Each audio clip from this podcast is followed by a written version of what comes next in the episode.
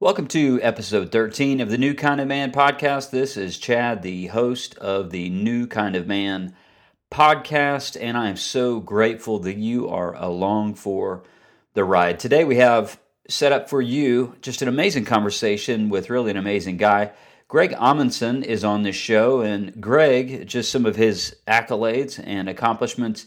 Greg became a founding athlete of this now little startup known as CrossFit, like the national and worldwide movement of CrossFit. He is actually one of the original athletes of before CrossFit is what it is today, and he was trained by the founder of CrossFit himself, Coach Greg Glassman. He is a holder of a black belt in Krav Maga.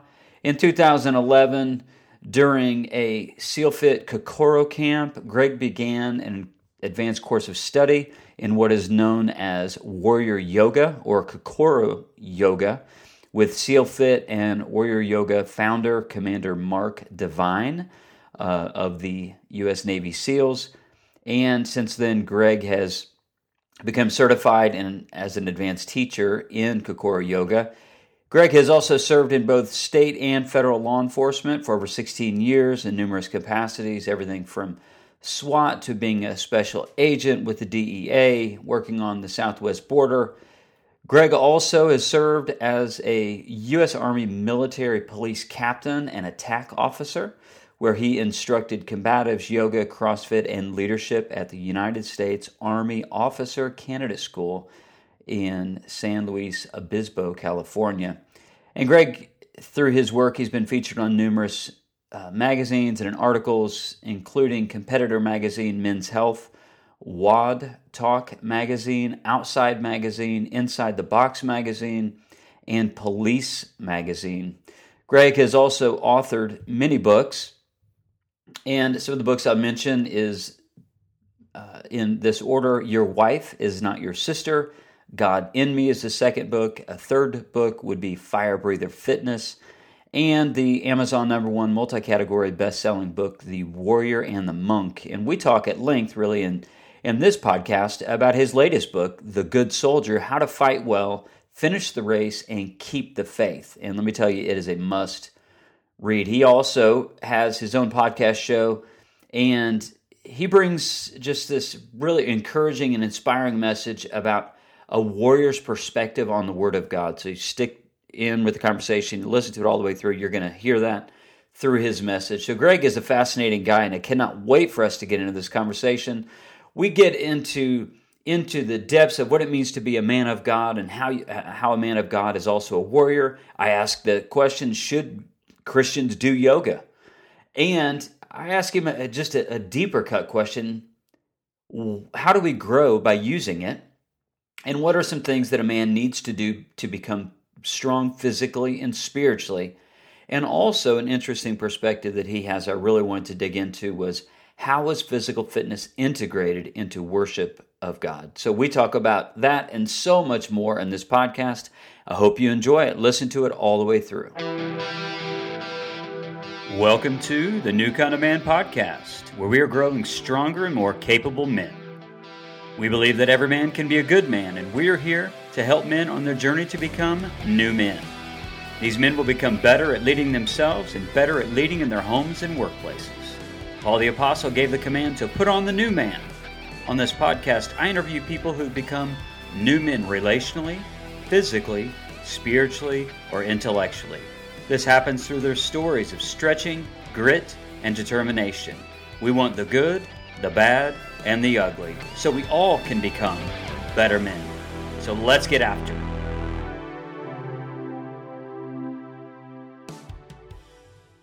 Well, today we have the pleasure of having on Greg Amundson onto the New Kind of Man podcast. And uh, I just want to say thanks, Greg. Thanks for coming on today. You're welcome. Thank you for having me.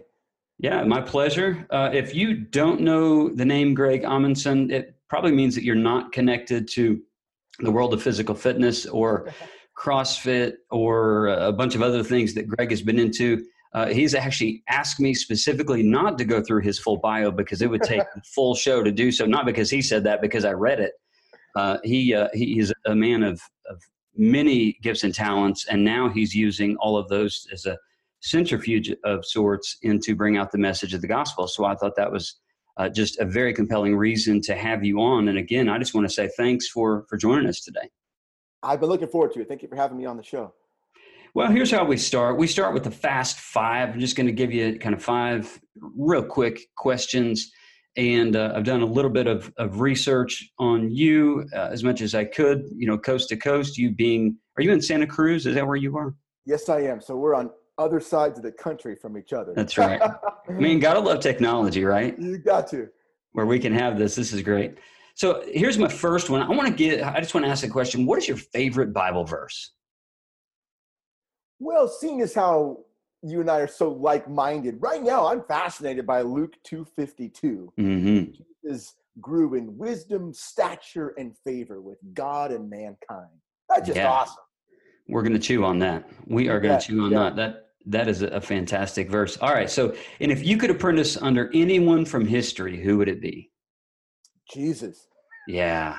yeah, yeah. I mean, I mean, in many respects, we we have that capacity. You know, we open up the scriptures and we can still sit at the feet of our Lord. But nevertheless, if I could be alive at any time in history, I would have loved to have been a disciple of Jesus. Mm-hmm.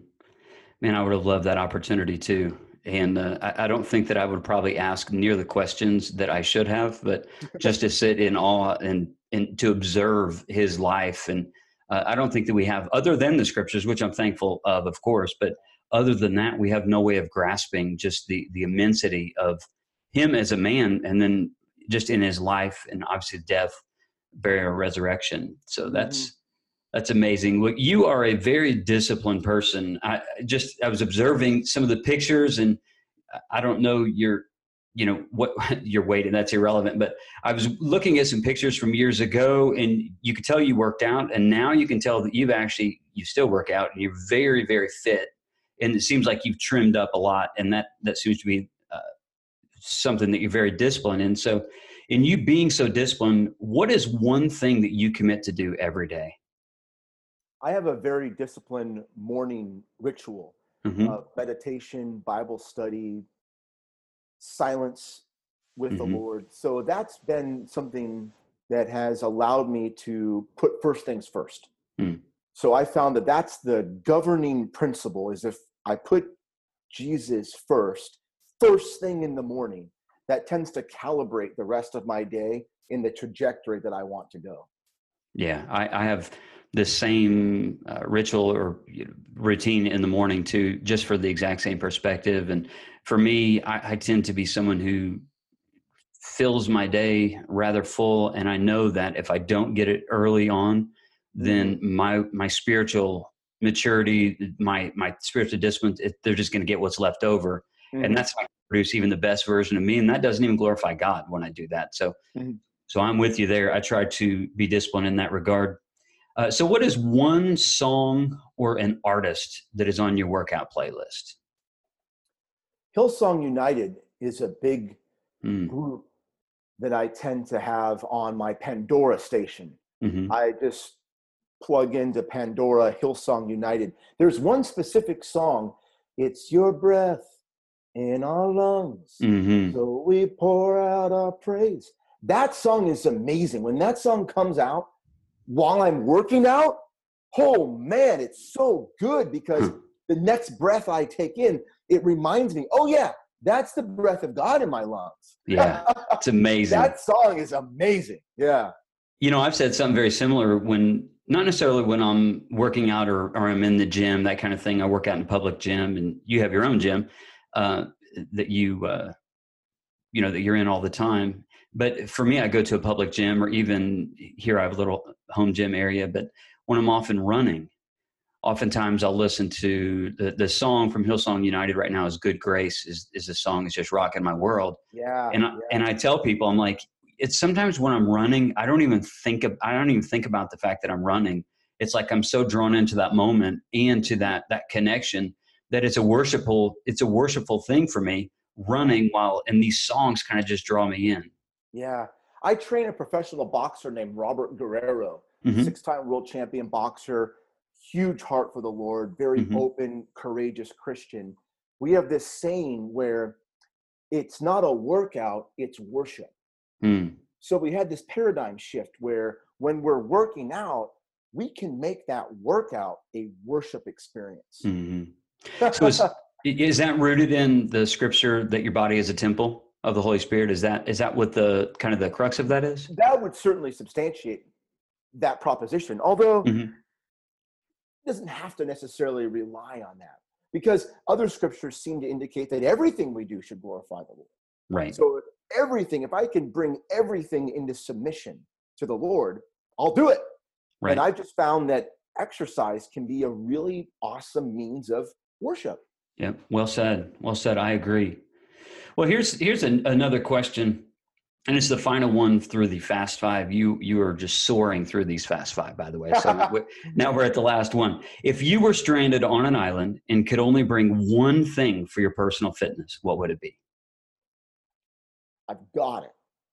Just my body. That's all I need. Ah, gotcha. I wouldn't need a single piece of equipment or apparatus. Just my body. Gotta love it. Just move it right, use the right forms of resistance, and it'll do everything you need, huh? Yeah, just what God gave me. I carry the perfect piece of exercise equipment around with me 24 7. Right on. Right on. Well, let's roll into the spur. And I want to give you this quote.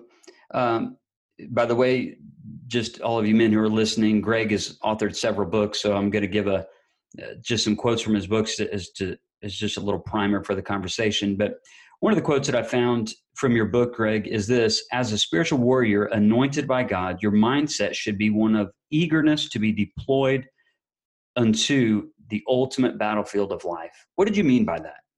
Well, I think back to seasons of my life when I was being trained for the purpose of law enforcement mm-hmm. and military. And what was instilled to me while I was in the various law enforcement academies and military institutions that I was in was gentlemen, the training is going to be hard.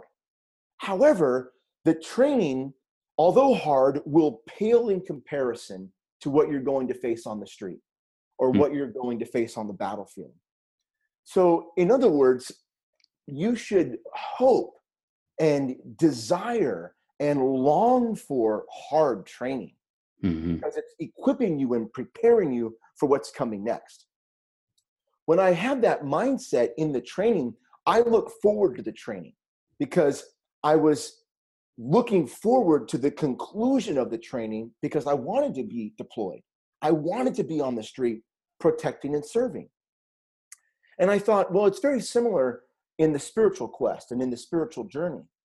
We should desire to be equipped as men so thoroughly grounded in the word of God, so prepared, so trained, so forged, so tempered that we would be chomping at the bit to be out in the world serving and proclaiming the gospel. Hmm. I wish I would have had that bit of instruction that you made so clear just now. I wish I would have had that whenever I was in going into the Navy and into boot camp because it was just one of those things I just dreamt of. I, I, was inspired by Top Gun to go into the Navy, and I wanted to work on an aircraft carrier, and that's what I did. I worked on a couple different ones. I worked on F-18s, and I wanted all of that. And I just thought, oh my goodness, you know, why boot camp? It's ridiculous. I hate these boondockers that boots you had to wear, and the dungarees. That was back in the in the, the where you looked actually like you were in the Navy, not now where I think they actually get to wear some form of camouflage and stuff. But had all of these things, so I just resented the training. Mm-hmm and I think as men, sometimes we can resent the, we can take a very similar posture where we resent the training. And yet what you pose for us is, is a great mindset to go into life to say, no, no, no, what's going on right now is actually going to equip you for your destiny. This mm-hmm. isn't, this isn't the end of the story. And I, if I would have had that whenever I was in boot camp, I'm sure I would have been a better sailor.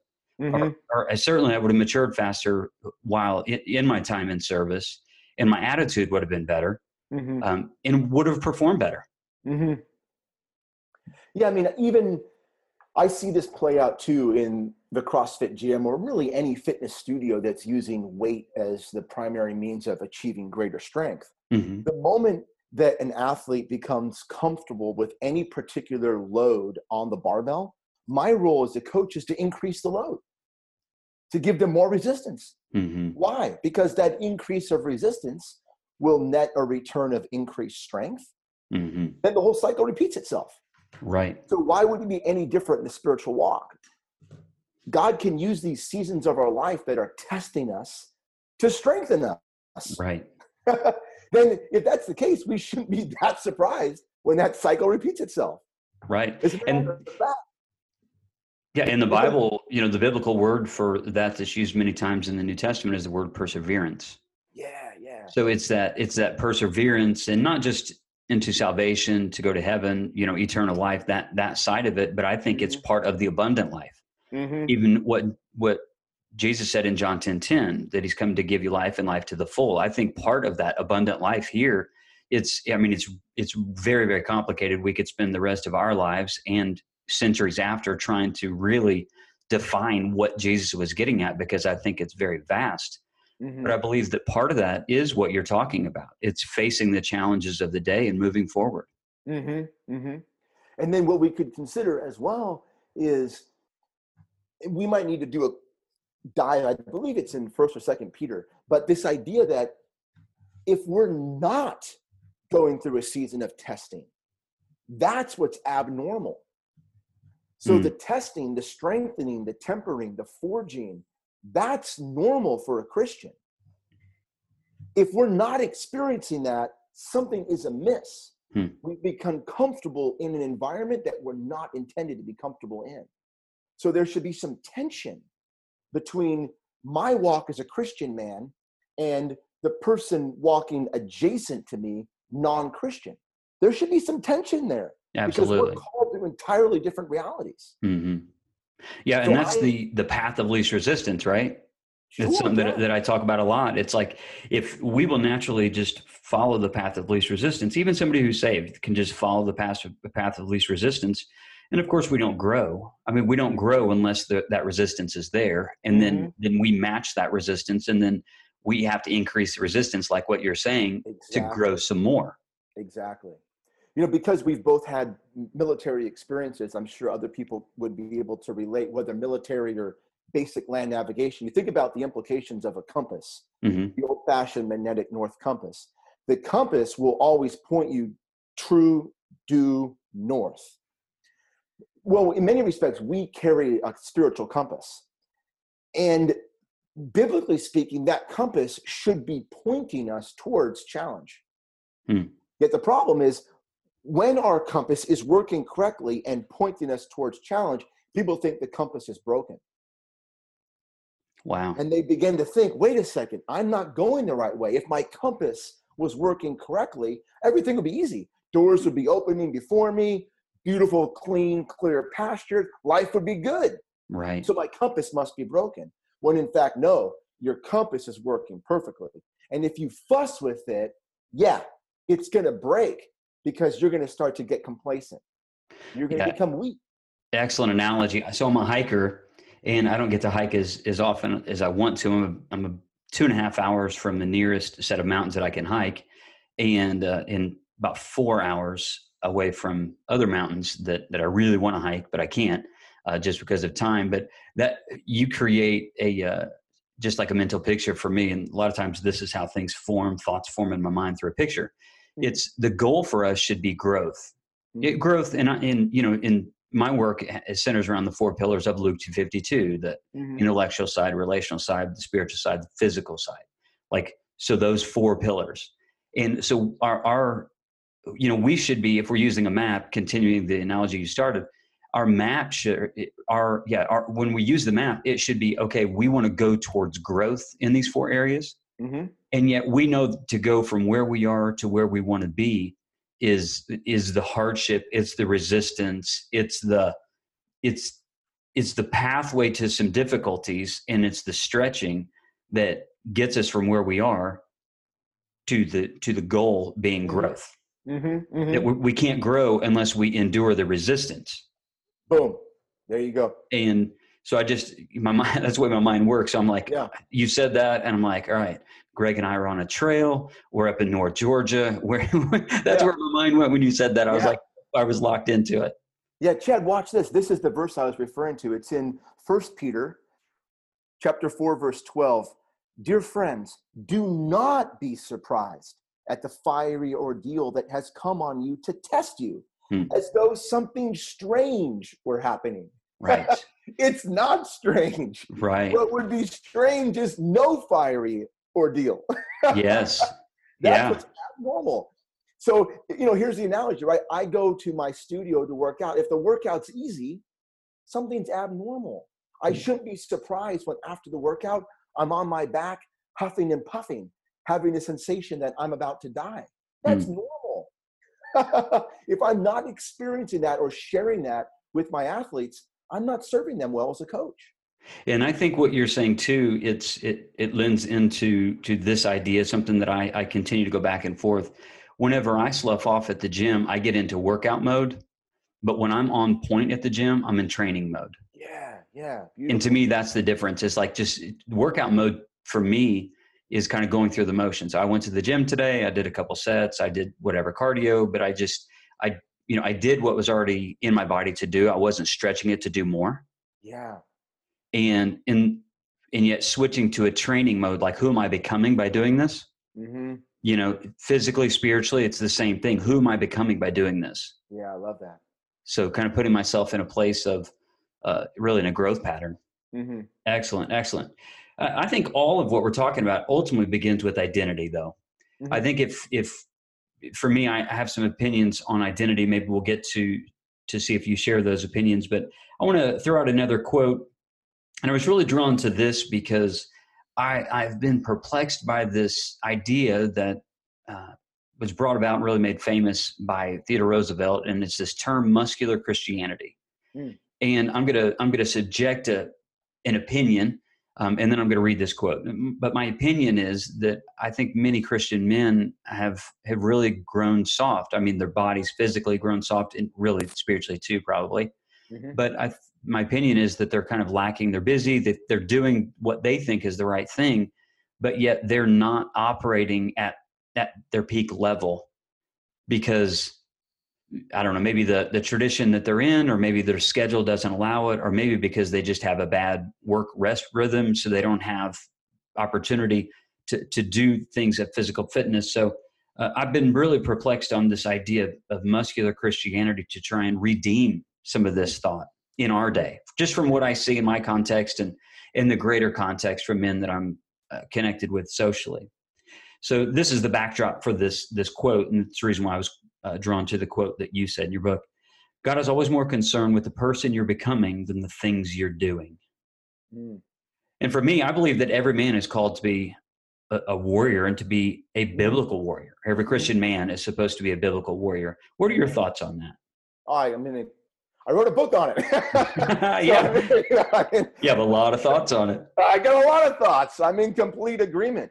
Um, to substantiate that quote, the although I earlier said Luke 252, that is definitely one of my top. I mean, there's so many top verses. One that really was was a um, a launching pad into, into the book that you're referencing, The Good Soldier, mm-hmm. was the anointing of King David, the episode where Samuel almost mistakes Eliab for the future king. And mm-hmm. the Lord says, Listen, although people look at the outward appearance, God looks at the heart. So the outward appearance is what we do, the heart is who we are. Mm. And what God is concerned with is our heart, is the person that we're becoming, not necessarily the things that we're doing. Right. And that's important because unless we continually recalibrate our minds to that reality, we will chase endlessly the doingness of life mm. and forget about who God wants us to be. Mm. Yeah, and I see that as as the being who it is that God wants us to be. That's the identity piece, mm-hmm. and then mm-hmm. the doing is the purpose behind the identity. Exactly, but it has to be in that order. Mm-hmm. So being must necessarily precede doing hmm. in order to make sure the doing is in alignment with God's will for our life. We can do a lot of things and completely miss the mark. Oh, I can tell you, I've done it. I, have done it. I'm speaking from experience. Yeah. Yeah. It's just that's so much been a part of, unfortunately, probably years of my of my walk. It's it's the same thing. It's not knowing exactly who I was. So I was acting out of more of a false self than who I really am and who who it is that God wants me to be, my mm-hmm. true identity.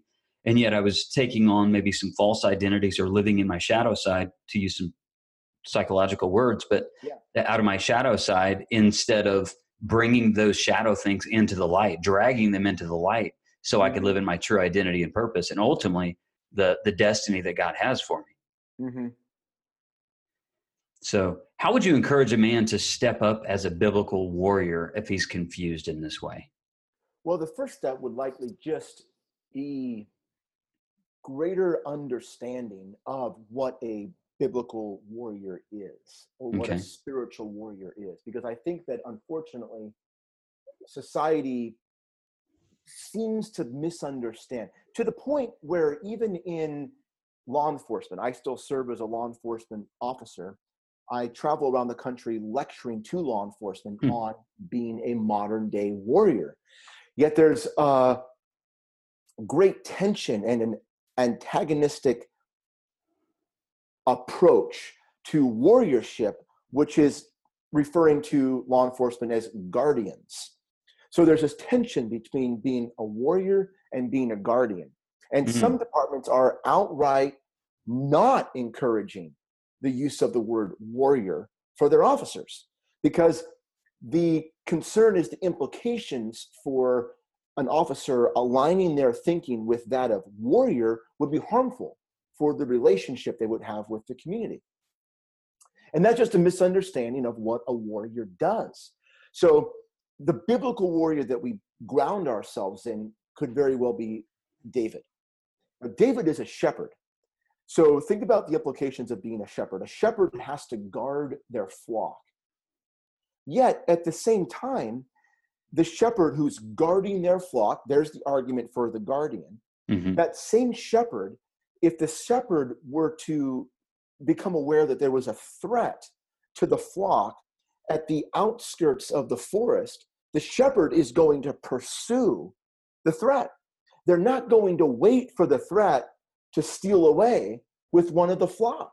They're going to do everything they can to prevent harm in the first place. Hmm. That's the warrior. So if we're only guardian that means we're with the flock, protecting the flock, excellent, but we're not taking the necessary steps to prevent harm to the flock. Whereas the warrior, they're looking, they're actively out there looking for what could potentially be a threat to the flock. Hmm. That's what's different. So for law enforcement, think about the implications now.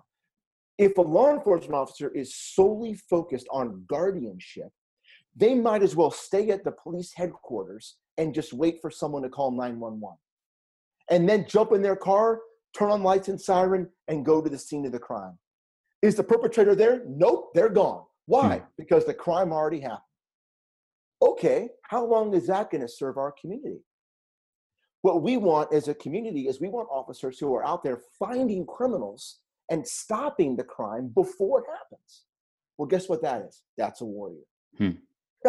so if yeah. we kind of reverse engineer this illustration from where it matters most, kind of where the rubber meets the road, we can begin to see the implications for everybody. We need to have both faculties. We need to be warriors.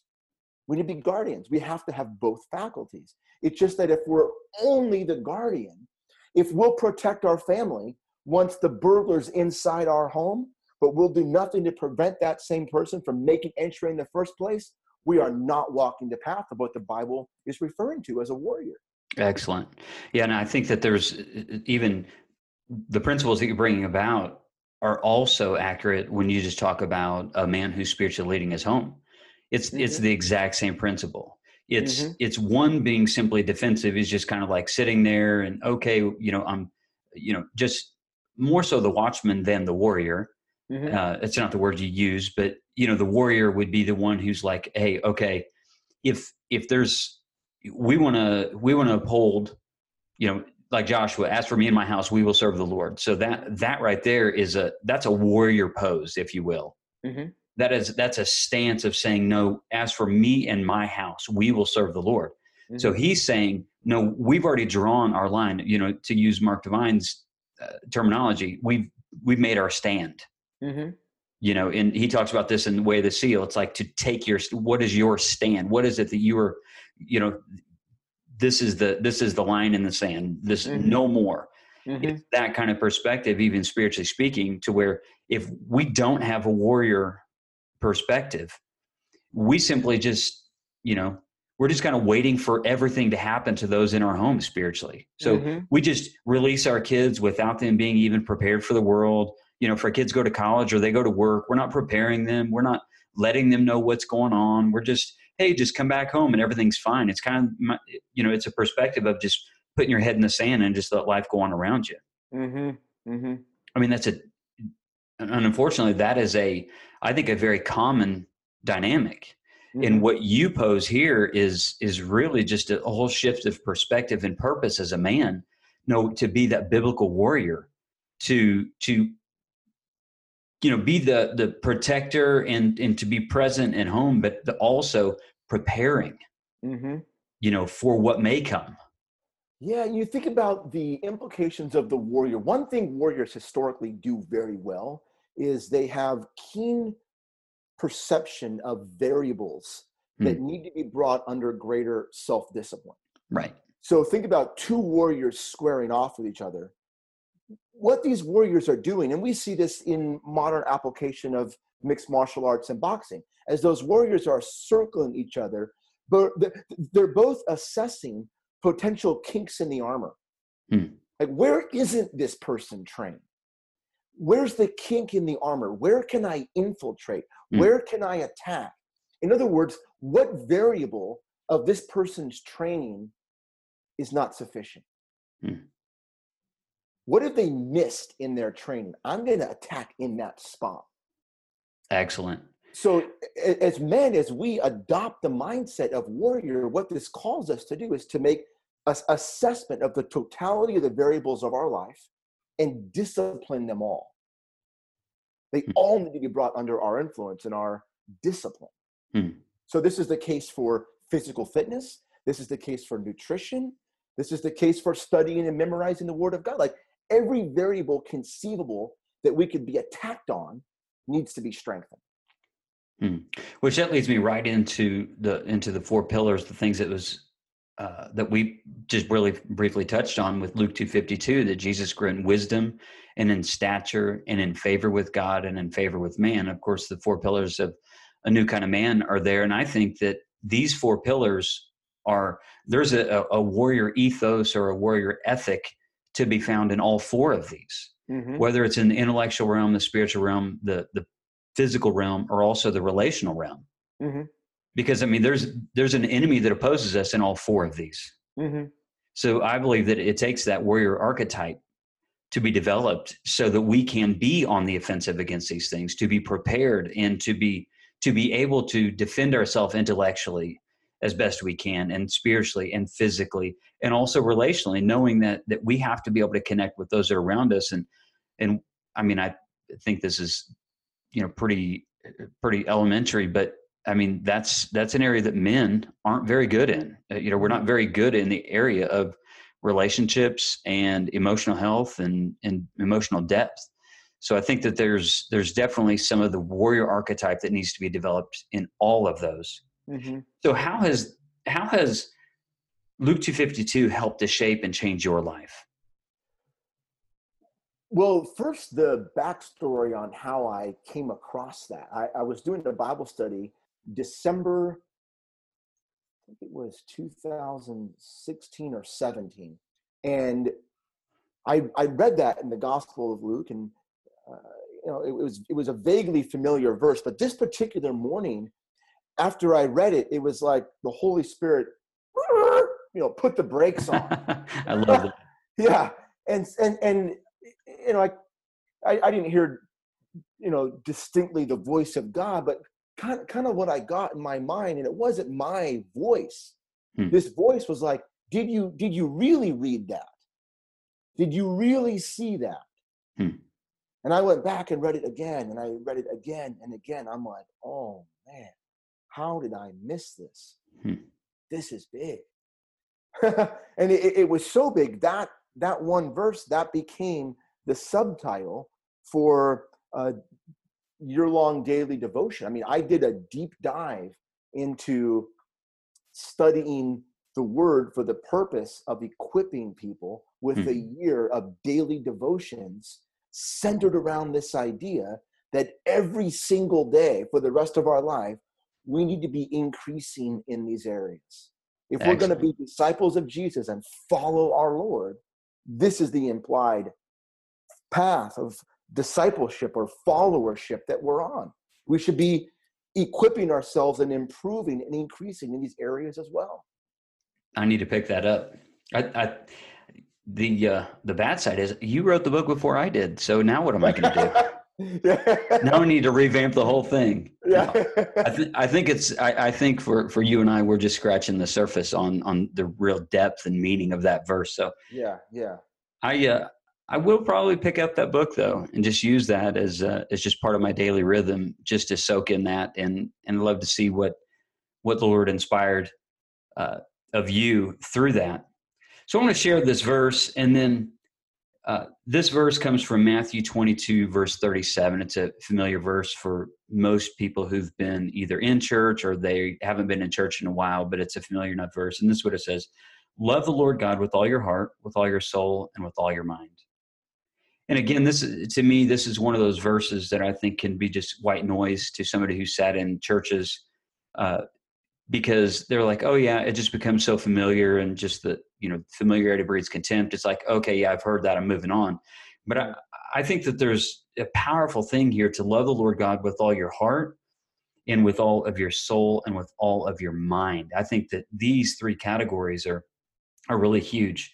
So, what in, in just from your study and your background, and you're very well versed in multiple things. What are some practices that help a man to become this type of man, where he can love God in these three areas with with his his whole heart, with his soul, and with his mind. Yeah, it's so good. I mean, we could have an hour discussion here. Well, mm-hmm. I'll preface my answer with this. I asked a similar question to one of my theology professors. Mm-hmm. His answer wasn't as satisfying as I would have hoped because what he proposed, well, this is the biblical author's way of bringing everything under the lordship of Jesus.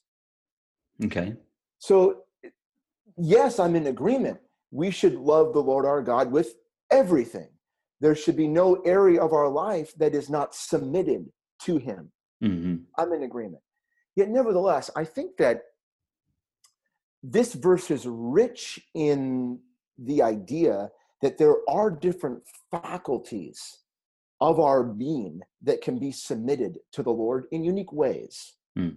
So, our heart, this brings us back to 1 Samuel 16, verse 7. Mm-hmm. The Lord looks at the heart. That's what matters most. Mm-hmm. And in the Bible, the word heart is similar to the way that we may use the word subconscious mind. So, our conscious mind, I can think rationally in my mind using my consciousness, I love God. Yet, if deep in the recesses of my mind, or to use the biblical word heart, my nature is still sinful, which the author adamantly says it is, then there's this tension in my own being. Mm-hmm. Part of my mind loves the God, the other part of my being is rebellious to God. Yet that's what Jesus is saying needs to be ultimately submitted to God is my hmm. heart. Mm-hmm. Then we had this idea of loving with strength. We had this idea of loving with mind. Ultimately, these all need to be inter- uh, integrated. There, you know, there's right. cohesion between them all. Mm-hmm. Um, but but but it certainly begs the question like are there are there certain disciplines that that, that are better suited for particular means of submission than others mm-hmm. so for example if i'm going to lord if i'm going to love the lord with all my strength well in exercise when i'm exercising I can come face to face with not just the, the, the theoretical understanding of the application of strength, I can actually physically embody the sensations, the physiological sensation of strength bearing. Hmm. And now I know what that means. And now I relate to myself and I think, okay, am I getting that same exertion? Is that same effort being applied in loving God? Hmm. Right? And then and then I think about the affections of my heart. I I feel like my my my heart, the, the way that I love um perhaps perhaps there's there's a uh, you know a, a, figure in my life who, who my heart opens to mm-hmm. and i feel i feel love and i feel drawn to this person um, I, am not in an intimate relationship now but but I, I, I was formerly married and i vividly recall in in the early stages of of our dating and and the engagement like the love that like the, the magnetic pull of my heart mm-hmm. Okay am i feeling that to god? And then the use of my mind like when i'm in seminary and my my mind is wrestling with these like really challenging theo- theological concepts and i'm i'm pouring my my my intellect into my research papers that i'm writing okay am i bringing that same level of contemplation into the majesty of god?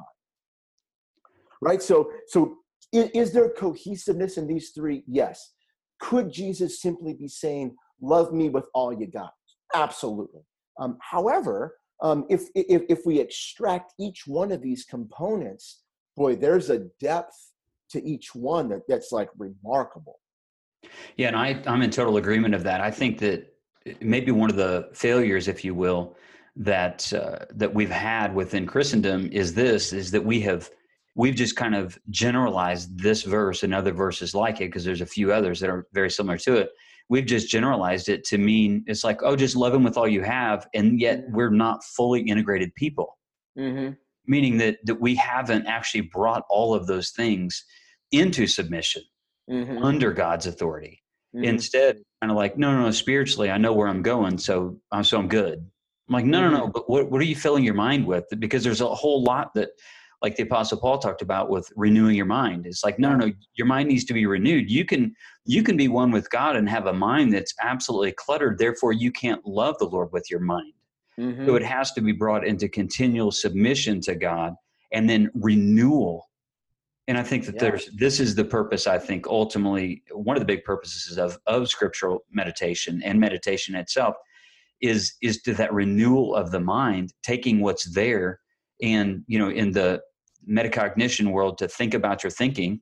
You know i realize that's not a, a christian bit of terminology but but i believe that too can be uh, applied and then brought bring scriptures in to to really add some meat to that. It's think about your thinking. What are you thinking about? What what are you obsessing over? You know i was also reminded of a, a, proverb and this proverb has meant so much to me. As a matter of fact I, I, it was teachings around this proverb that really rescued our marriage years ago. We've been married for a long time now, and uh, I don't even know. Yeah, I can't think of the exact year, but it was the the verse in Proverbs four, Proverbs four twenty three. Above yeah. all else, guard your heart, for yeah. it affects everything you do. So good, because, brother. Yeah. Because out of that is the place of desire. It's the it's the place of desiring everything. Mm-hmm. You know, the the seat of your will mm-hmm. is is in the heart and and everything about you is in the heart so what the uh when that proverb it just speaks so boldly and clearly it's like above all else mm-hmm. Mm-hmm. like start here so me putting these two verses together uh, i'm thinking just thinking of love the lord with all your heart i'm like you can't really love the lord with all your heart unless you're also guarding your heart from the things that are at war with your heart mm-hmm thus the implications of being a warrior. That's right. So That's it all right. comes back to this mindset, this archetype that we're told to embrace. Right. Yeah, and it's excellent, and I love the fact that you that you continue to go back to David because it was his heart that God had chosen him because of his heart, not because of his stature. Exactly. I mean, he was the youngest. I don't remember were there seven brothers, six brothers? Seven. Yeah. And and I thought there was seven, and like went through all of them. He's like, oh, he's got to be the one. Nope. Oh, he's got to be the one. Okay, well, we're getting down to the list here. He's got to be the one. Nope. Isn't there one more who's not here? oh yeah. yeah. he's out in the field tending the flock.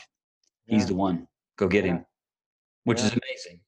Uh, so we're talking about spiritual practices, and I want to clear up maybe some confusion for some other Christian men out there, and just really Christians generally. And I know that you uh, you have a type of yoga that you have. I, I, think it's actually it's your own brand, or I, I don't know how to term it, but your own type of yoga. I'll just say that that you are a proponent of, and those kinds of things. So I just want to ask this question in just a, a yes or no, and then I'll ask a follow up question or two or three or five. I don't know. But the first first question is going to be: Is should Christians do yoga? Well, it depends on our definition of yoga. Okay. Okay. because that question could just as easily be: Should Christians stretch? oh yeah. You know, is yoga a stretching practice? Absolutely. Mm-hmm. Should Christian men learn the fundamentals of deep breathing? Yeah, okay, yoga can help. Should Christian men learn principles of posture to facilitate stillness of the mind? Sounds good to me. Mm-hmm. So, very often, this just comes down to understanding the nomenclature of the words that we're using and distilling myths that may have crept into our mind about what words may or may not mean. Mm-hmm. Yeah, I, am really thankful that you cleared that up because a lot of times that is what it becomes. And really, in, in my own understanding, that's what it had become before I had started to kind of look outside of my my normal sphere and understand uh, what yoga is. I remember my first real deep dive, if you will, into yoga. And it's not really a deep dive, certainly with a man of your capability and depth into that that area. But I remember going through uh, the P90X, the original P90X workouts. Yeah. And I'd made it through all the other workouts, but I could, and it's an hour and a half long. That yoga is an hour and a half long on P90X. I could not make it through. I mm. couldn't, I couldn't do all the poses. I tried multiple times. I could not do it. I never could get through it. And I thought, hmm, you know, there, there's always this, this little tongue in cheek thing. Oh, yoga is for women, that kind of thing. absolutely blew that out of the water. I'm like, no, there's definitely something here and something that I wanted to, to get into and give you an opportunity to share because I think you have a unique perspective. So, how can a man grow spiritually by using it? So we've we've defined what it what it's not, and we've talked about some of the stereotypes that go around it, then cast shade upon it how can if if a man wants to do it so it becomes more than stretching or deep breathing although those things are good mm-hmm. and, and, those are things that people need to do as well my opinion um, i believe it's yours too but how can a person grow spiritually by using yoga or a form of yoga? And you can even talk about the form of yoga that you are a proponent of. My form of yoga would just be christian yoga. So it's a christian practicing yoga. And I'm also a Christian practicing Krav Maga. I'm a Christian practicing CrossFit. so I'm in these different disciplines, yet I'm still there. What? You can be a person of faith and operate in those other areas? No, no, no. It's either one or the other. Yeah, it, it, sadly, that is a dominant thought in many religious institutions. Yet right. we bring who we are everywhere we go. Right. Which, in many respects, is the point of evangelism. Right. Jesus said, Go into all the nations. Well, in many respects, CrossFit is a micro demographic or a micro nation. The. Krav Maga studio I go to in Los Angeles, that's a right demographic or micro nation for me to be a Christian hmm. and to bring the good news of the gospel. Same principle applies in a yoga studio. Hmm. I can sit down on my mat, practice yoga next to a Hindu. Hmm. I can sit down in a plane next to a Muslim. I can participate in a CrossFit workout in my studio with an atheist. These are all opportunities for me to demonstrate someone following Jesus to be a representation or a model or an example in real time of the gospel. This is what it really looks like. to be a Christian. Watch. right? As opposed to come watch me be a Christian on Sunday at 10 a.m. Right. No, no, it's watch me be a Christian in everything that I do. I'm never not a Christian. Right. That is that is excellent. And that that bit of understanding helps. I think it helps a lot of us because it's I think we can we can slice and dice things so much to where, you know, we we we take on the Christian persona or we take on whatever persona of where we are. Mm-hmm. You know, if if we go to the gym, then we're the gym guy, or we go to you know with you Krav Maga. There's that doesn't exist around where I am. Um, please put in a studio here. I would go. Please do. Um, you have the power, Greg. Do it, please. Um, but you know all these things. I think we can kind of take on the persona as to where we are. But if if you're a man of faith, if you are in Christ, then being in Christ doesn't cease. You know when you walk outside the church doors, it's it's a matter of who you are. This is the this is the being before doing, right? So it's like this is part of your being, the identity, and it's the doing. Uh, and if if I'm understanding you correctly, it's the doing. It, it exists on a yoga mat. Uh, whether you're in a police car and you're taking, you're on the the forefront, living out that warrior ethos, protecting people in your community, or if you're on a battlefield, it's it's just it's who you are. So it's lived out wherever you are. Exactly. Well said. Awesome. Awesome. Well, I think that there, uh, I think there's a lot of pressure on our culture to actually keep men from utilizing the warrior ethos. I just, I just think that there is. And again, this is my opinion. I've shared some of mine, and I'm not trying to, to necessarily, you know, have you agree with me or not. We can definitely agree to disagree and still be friends. So that's not my intent here. But you, it, it we are in agreement with this, I believe, because of something that you put in your book. You said, as the nature of spiritual warfare, or excuse me, as the nature of spiritual warfare progressed from large scale to single combat, the psychology of the battle advanced from the external to the internal realm.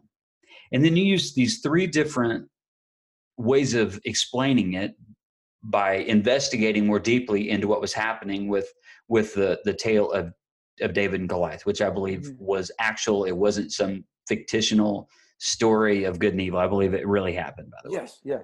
So uh, you say that there were the, the antagonist in in the midst of that narrative said this that or that they were doing this rather antagonist would attempt to elicit self-doubt in the warrior's mind the antagonist would challenge the warrior's destiny and the antagonist would focus on the problem not on the solution. So elaborate a little bit more on that if you would. I, I was drawn to that and uh, when i was going through i haven't been able to finish all of, of that book yet but i'm i'm way into it i'm going to finish it but i was really drawn to this because this really to me elicits what we're even seeing in the culture to where there's this opposition to the to the warrior ethos and i think that there's even some antagonists that we can that we could see in the story of David and Goliath that are being lived out today. Do you think that that's accurate or no? Yeah, oh, it's so it's so accurate, brother. For example, the external, the internal realm, external battle, internal battle, struggle for the flesh, struggle for the heart. Hmm. No sooner had David said, "I will fight this Goliath." No sooner those words out of his mouth, his own brother says, "No, you can't." His own brother ridicules him, mm-hmm. says, You don't even belong here. You're not in the army. As a matter of fact, you should be home with your few sheep, adding insult to injury. So, what this means for us is was that an external, in that moment, was David facing an external antagonist? Yes, several. His own brother, one of them, Goliath, another, even Saul doubted his ability to fight. So, were there external antagonists? Yes. For our purposes, will there be external voices telling us, no, you can't? Absolutely. Hmm. However, the internal battle means that the moment I say in my mind, I can do it, there may simultaneously be another voice saying, no, you can't. Hmm. So there's these battles taking place both out there in the world that I have to equip myself as a warrior to counterattack, to defend against. However, I also have to be able to protect my heart and my mind. That's mm. the internal battlefield. And in many respects, this internal battle, like defeating the Goliath of my own self doubt and fear, that's the ultimate opponent or the ultimate enemy that I face. Excellent. So, very, very well said. So, that unifies the battlefield because men may say, well, hey, great podcast, guys. I does it really apply? I'm not a warrior. I, I am a teacher. Right. Well, I got news for you. Do, do you have a mind? Yeah. Okay. Well, bring some attention, bring some awareness hmm. to the quality of your thinking, and you'll find out. No, there's a battle raging in your mind. Yeah. Right? So the question becomes not am I a warrior or not? It's am I a good warrior or not? Yeah. Ultimately. Or, or, or am I, you know, what's the opposite of a warrior? Uh, okay, uh, victim. Right. Right. Uh, um, you know, it's like we we we kind of experience like um, think about the battlefield that day, right? 40 days had gone by before David showed up. What had the army, the, the apparent warriors, what had they been doing for 40 days? Running away. What is that on the battlefield? Cowardice. Right. Right. What's the penalty on the modern day battlefield for cowardice? Death. Hmm. What's that mean for us? If we're cowards, we're spiritually dying. Wow. Yeah. I mean, that's, that's the, I mean, that is so right on. And I think men need to be encouraged and inspired to become these warriors for God. So, what would you say as we we're probably at the back end of this conversation that I think could, could probably go on for another three or four hours. But now we're at the back end of this conversation. What would you give just as a boost to inspire a man? Maybe who's he's kind of lost his way. Maybe he's confused. He he's you know he maybe started out as a warrior. Maybe he wasn't raised to be uh, this this type of man, and now he's he has an awareness. What would be a couple practical steps that he could take to embrace this this warrior ethos or, or you know just this way of living? Well, I would encourage that person to adopt through the power of the Holy Spirit to adopt the personal belief that they are, you are. I mean, if I'm speaking to that listener now, brother, you are a warrior. Hmm. You're made in the image of God. God has revealed himself in the word as a warrior. Hmm. You're made in that warrior image. Hmm. So all we have to do is step into that identity. The Spirit will equip us when we step into that identity. Hmm. Wow, excellent. That's number one, right? And then just some that's an objective, um, or rather, rather that, that's more of a subjective answer. An objective measurement would, would be think about the, the spiritual armor that Paul gives us.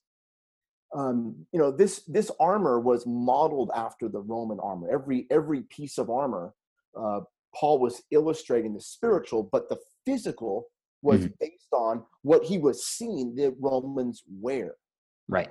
all of that armor served the purpose of protecting the front because the Roman warrior or legion or centurion, they would not turn their back on the opponent.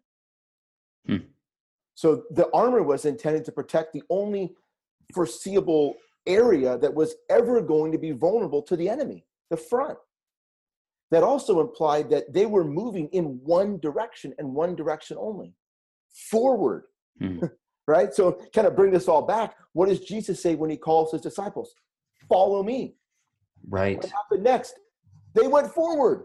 Where? Following Jesus. So we're given this, this defensive armor to wear, but even that defensive armor is with the expectation we move forward with it. Yet we're also given one piece of offensive armor or an offensive tool. Mm-hmm. That is the word of God, mm. the sword of the Spirit. So, oftentimes, what we need to do is we need to saturate our mind with specific verses that speak to the warrior within us. Mm. And when we have those moments of self doubt or uncertainty, we have to speak the word. Mm. We have to tell ourselves the truth of who we are. And that truth is freely given in the word. Yeah, excellent. And this this is what I was talking to about the renewal of the mind. Mm-hmm. So that's that's certainly an aspect of it. That there is a uh, there's a forward aspect of it. Of again, uh, not to get too deep in the weeds here, but but there is a way of of keeping the darkness at bay, and we do that with the light. We do that with the with the Word of God.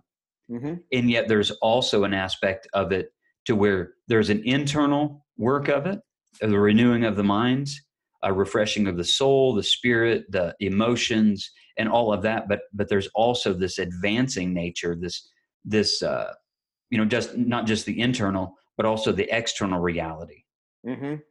of mm-hmm. of seizing the things that God says that we can seize by His power. Yes, so good. So I. Uh, we're at the back end of of the podcast and i want to be a respecter of your time you're a busy man and i realize we only got through about half the questions but that's okay uh, maybe we'll, we'll do this we'll do round two up the road sometime yeah. but i, I want to just ask you this question what would be three books that you would and i'm going to put your books in the show notes uh, the books that we've referenced but what would be a couple two three books that you would refer a man to so that he could that could he, he could become the type of man we've been talking about who my mind is been infiltrated with so many books i'm reading so much being in seminary hmm. aw tozer's book knowledge of the holy powerful book phenomenal alan redpath the making of a man of god hmm. redpath is that what you said redpath Okay. The Never heard of that one. Man of God. Yeah, it's about David. Phenomenal book. Those two books provided much of the substance, the foundation for the good soldier. Awesome. Awesome. Yeah.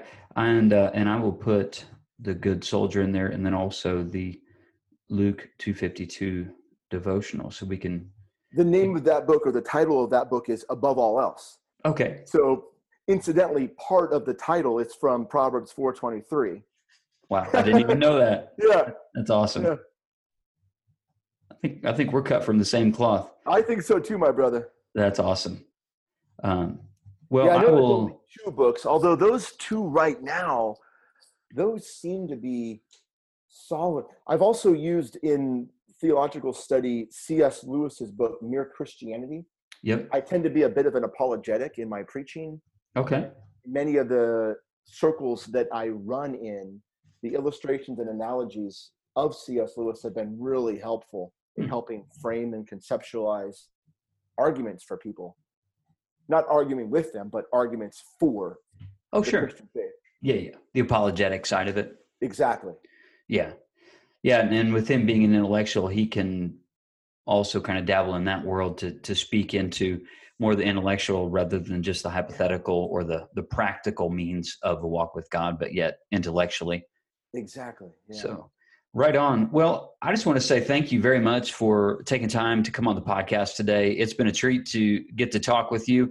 I believe we got uh, some really good content today. I've enjoyed it. I've got a lot out of it. I've been taking notes. Greg's been watching me take notes the whole time. So um, it's it's been wonderful, and I love how the conversation is shaped up. So uh, is there anything else? I'll put all of your the ways people can contact you, but is there any new work or anything that that you would like to reference? Maybe something special that you want to highlight?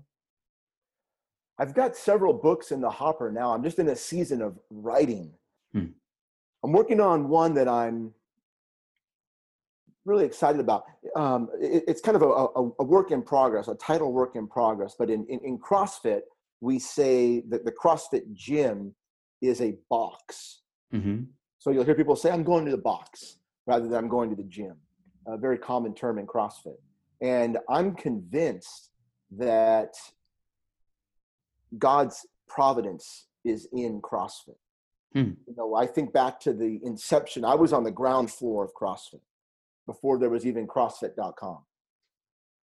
The only explanation for the growth of CrossFit, the trajectory, the people that were drawn, magnetized to this small gym in Santa Cruz at the inception of CrossFit, the only explanation is the hand of God.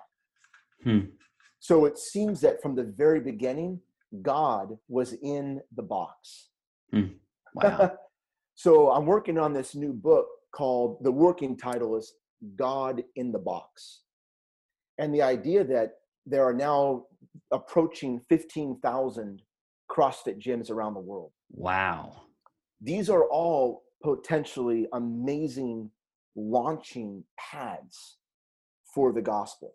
Hmm. If there was someone equipped in these boxes to speak the word of God in a language or in a context that was familiar to the language that was already being spoken in the box, you have yourself a ripe new demographic or nation that the gospel can be proclaimed. Hmm. So the working title, God in the Box, would equip, whether it's the gym owner or it's a leader within the gym, it would equip them and enable them to use that platform to spread the good news. Wow, I can't wait till that's released. I we have a uh, a CrossFit gym here in town, so I can't wait until the crew there kind of hears about it and just to see what God would do with that. That seems that seems very clear in your mind. So I believe that there's a, a real purpose behind it, and I think that it's going to help many many people. And I believe too that there is a demographic there that that you know high level athletes, very resilient, could also be uh, with any any sort of elite physical fitness method. I mean, you could definitely fall into a pattern of selfishness where it's it's really about you and getting in your head and stuff like that. So bringing the gospel, contextualizing it in a way that uh, in, in with words that they would understand, mm-hmm. you know, in mm-hmm. that world, man, mm-hmm. that'd be incredible. Mm-hmm. That would be incredible because to me that that seems like that could be the missing component in CrossFit. I mean, there's mm-hmm. community, there's there's community, there's an identity. I'm a CrossFitter, all that goes with it.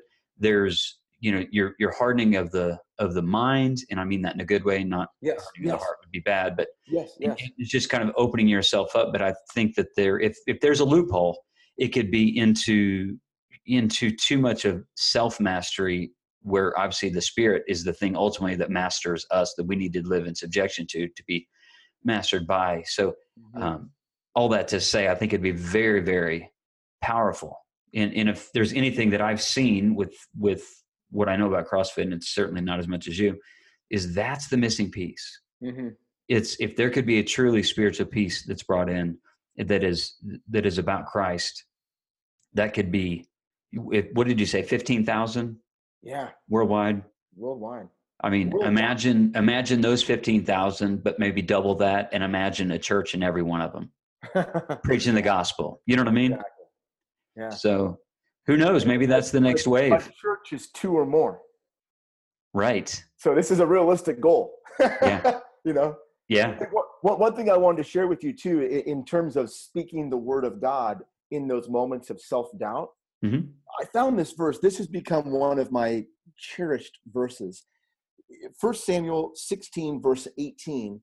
One of Saul's servants is reporting to Saul about David. This is the report about David. I have seen a son of Jesse of Bethlehem who knows how to play the lyre. Listen to this. He is a brave man and a warrior. He speaks well and he is handsome, and the Lord God is with him. Hmm. So I've taken that and I've made it an affirmation. And I say in the first person, I am brave, I am strong, I am well spoken, I am handsome, I am a warrior and God is with me. And I'm not just arbitrarily hyping myself up. That's the word of God. Right. That's, That's mind what renewal. God is saying about me. Yeah. About you and about every man listening to the show. So wow. this is that sword of the spirit we can bring into battle with us. Yeah, that's incredible. Well, I think we're going to end it on that little bit of of encouragement. I can't improve upon that. That's great. So that just we, we're just taking it to the house with that. That is incredible. So again, Greg, thank you so much for coming on the show, and I just uh, look forward to the book that's going to be released and everything else that you're a part of. I'll put all the stuff in the show notes so people can kind of track your story and and find your books. I, I, I know that they're. I got mine on Amazon, so I know that you can uh, most likely get the rest of them there and kind of catch up with you. So again, thank you very much, Greg. Thank you, Chad. I appreciate you. God bless you, brother. Thank you.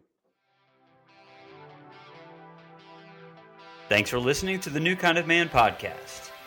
You've been given some good manly encouragement, and now it's your turn. If you found today's content helpful, go tell a friend and please leave us a review. Also, consider hitting that subscribe button so you don't miss a single episode.